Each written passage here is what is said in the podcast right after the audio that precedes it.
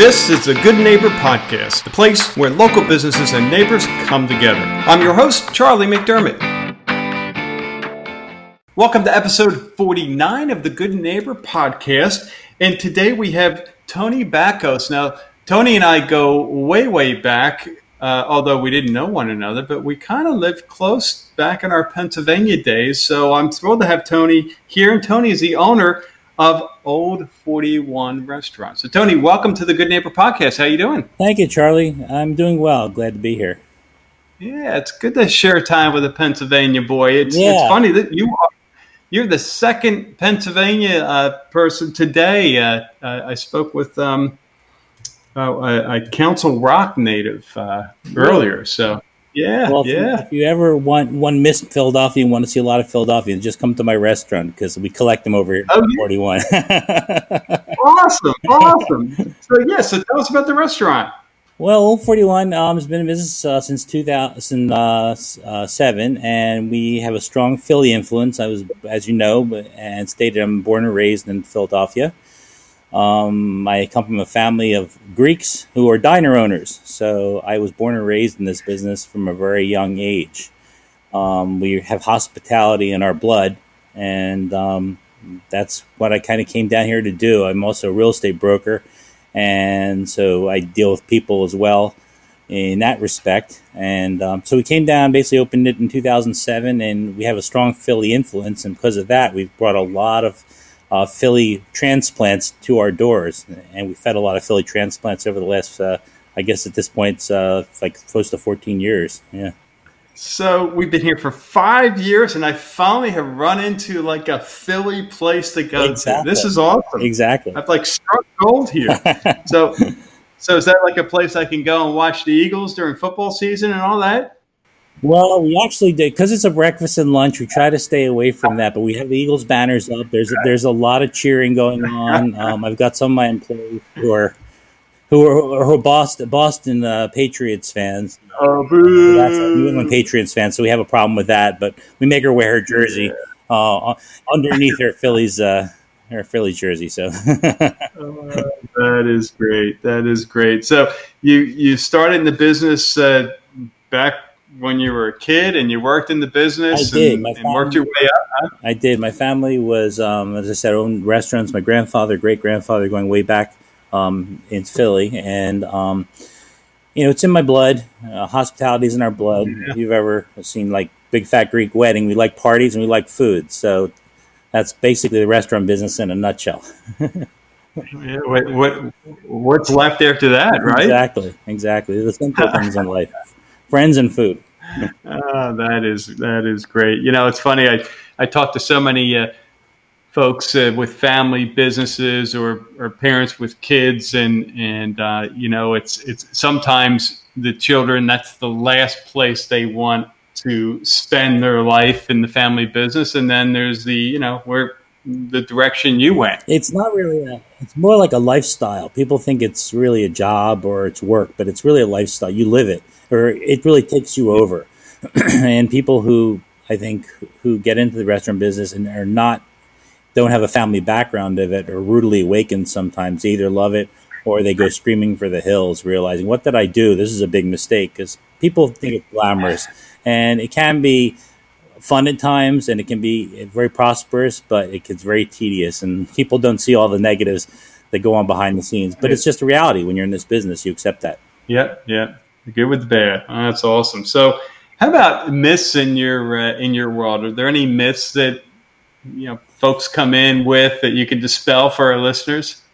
Myths. Well, myths of the restaurant business. Well, I guess the biggest, the most common common myth in the restaurant business is, is that it is a glamorous business, which yeah. is it, you know it can be, but there's a lot of dark side to it. You know when when something breaks in the middle of a rush, and you know you've got it could be something as simple as a toaster.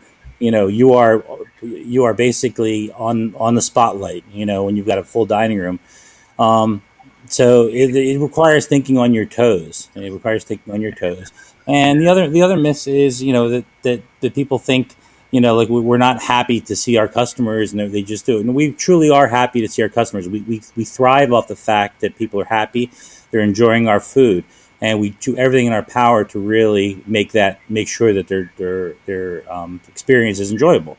And the other thing is people think, oh, I'm. I guess, yeah, the biggest thing you hear is people say, you know, I, I didn't want to tell the owner that I didn't enjoy the meal. No, we want to know. We actually want to know. We want to know because we want to improve it. By telling me about your experience not being positive, I can adjust it and let my staff know what they need to do to ramp it up. Because that's really, it's, it's honesty is really the best policy. We, we won't, we won't spit in your food. there you go. That's the biggest food. We're not going to spit in your food because you send it back. That's a good one. Gee. Yep. Yep. You know, my my wife Barb and I, we've often talked about the challenge because we have a few friends who've gotten into the restaurant business. It's funny. Uh, uh, I mentioned to you I'm a Ridley High School grad, and I wrestled. And how many of my teammates, and this was back when you know we would lose ridiculous amounts of weights and weight and starve ourselves in the wintertime to make weight for the, for the uh, match. Mm-hmm. And how many of those guys went into the restaurant business? Right, right. but um, you know, it, it's when you think about like so we ran we had a chain of health clubs in the Philadelphia area and mm-hmm. yeah, everybody has a bad day. You know we're human and if, if a staff person or whomever um, says something does something at least our members are going to come back and give us a second chance. But I've often thought you know with a restaurant you're one bad meal away or one bad service experience away from someone never coming back again.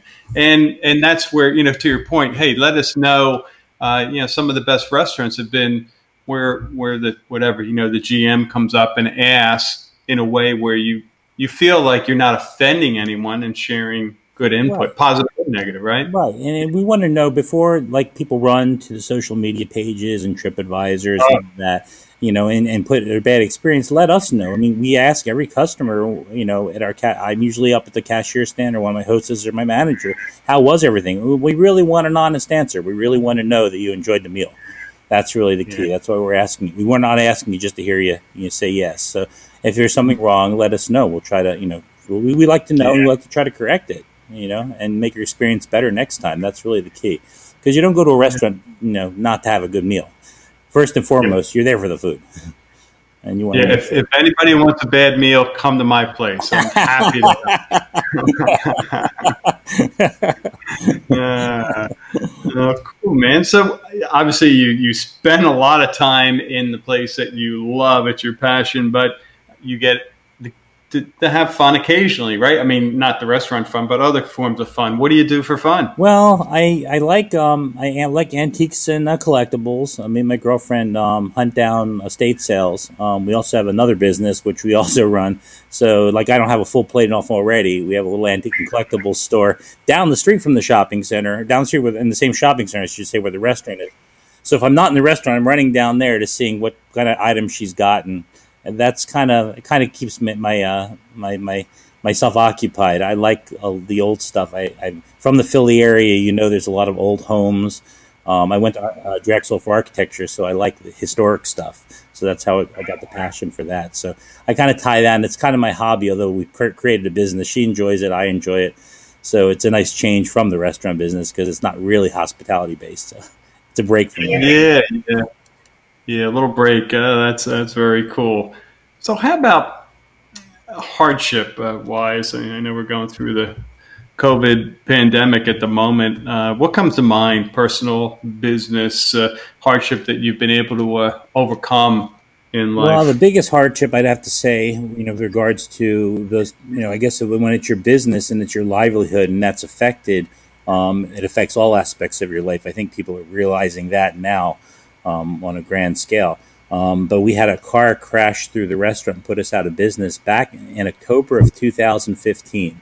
Oh my lord! Yes, I was not sure if you were aware of that, but but no. it was uh, a horrible, horrible scene. It was a Sunday. We were packed, and uh, one oh. of our regular customers lost control of his car and didn't just crash through the front. He drove all the way through all my customers, um, straight through to the back. Um, ran over my manager's leg. So that basically was a that was a test for me. Um, at the time, it um, put me out of business for six and a half weeks, and the battles ensued with the insurance company, both mine and his. Even though I was insured, um, insurance companies just don't like to, to pay. Mm. You know, it was a complicated mm. situation, so I had to rebuild the restaurant um, on my own steam, and it was right before season, October 2015, and that was a busy time um, for us at the time. So I, I, lost pretty much the whole preseason. We didn't actually get open until I think it was close to December, January. It was six and a half mm. weeks after that.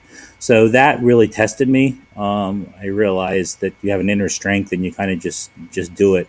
Um, luckily, I had the means to open the place back up again, but it was a it was tough. It was tough. You know, you don't want to when you have something successful and it's suddenly stopped. Um, you feel it. You feel it, and you know to have the, the see the pain and suffering of my manager. He has now six screws in his leg, not to get graphic. So he he got had a rough time with that, and he still works. And um, you know that that's something I'll, it'll always affect me, and I'll always have with me. I, I don't think you can ever overcome something like that. Yeah. You know, especially when you're on site and you see what happened. But luckily, nobody got killed, thank God. And other than him, most of the injuries were just minor. So it was a Amazing. miracle. Yeah. Then nobody got nobody wow. got killed at the time. Yeah. Yeah, that is definitely something you never it get over. Crazy. It wow. crazy. Yeah. Wow. So, Tony, what's the one thing you wish our listeners knew about your business? Um, that we're truly um, here to, to make you happy. You know, we're, we're truly um, want you to, to, be pleased when when you come in here. Um, we really believe most of our customers are friends. Uh, we're a local local joint, if you will, um, but we have people that have recurringly come back year after year, and they look forward to um, being here, and they look forward to us being here for them. So in that sense, it's sort of like an extended family. Um, and if there's something we can do to, to please you, or something you, you, like on the menu that you don't see, we're always asking people, what would you like us to, you know, to make it to, bring on the menu, or what, what, can we do for you to, to make your experience better?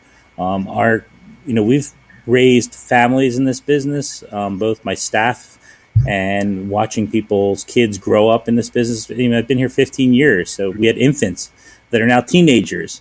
And when you've been, you know, longevity in this business, you know, breeds uh, very close relationships. And it's those close relationships I really cherish. And as I get older, I see um, what drove my dad and my grandfather um, to, to stay in the business as long as they did. They were family oriented people. And um, I kind of see the, the, ties that you that you create when you're in this business, and that's what I that's what really keeps us going. Most of the people in here miss that, and they're missing that now because we've been closed due to the pandemic. Yeah. looking forward to really seeing all the all the people come back. Yeah. yeah. They're waiting for us too. It's like it's like your own little uh, community there, right? Your own it really is. Family. It really is. It's really a socialization thing uh, for this. It's it's even though we're in a area of a lot of tourists, and there's a lot of people that vacation here, and they really look forward to us, you know, basically um, yeah. being here for them. Yep. Yep.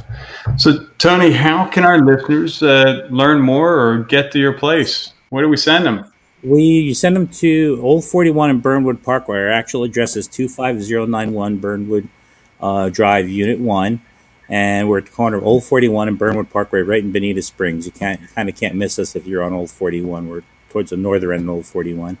Um, you'll see our sign. We're here every day. Once we reopen, which is going to be shortly, um, we're here from 7 a.m. to 2:30 every day, um, including Sundays, and uh, we look forward to seeing everybody. As soon as we can get the, get past this uh, pandemic, we can get some more than 25 percent because right now we're kind of stuck on the 25 percent interior um, your occupancy rule. So we got to get to fifty percent for us to reopen. We're looking forward to it. Wow. Yeah. So what's your what's your favorite breakfast dish? We'll end with that. My favorite breakfast dish. I'm I have a lot of favorite breakfast dishes because I'm a carbaholic. but I'd have to say we have like probably the best uh, French toast. I'm going to say French toast and waffle. Um, we use Carbon's malted Belgian waffles, and we basically tailor up the mix with some added wonderful things in there that make it really good.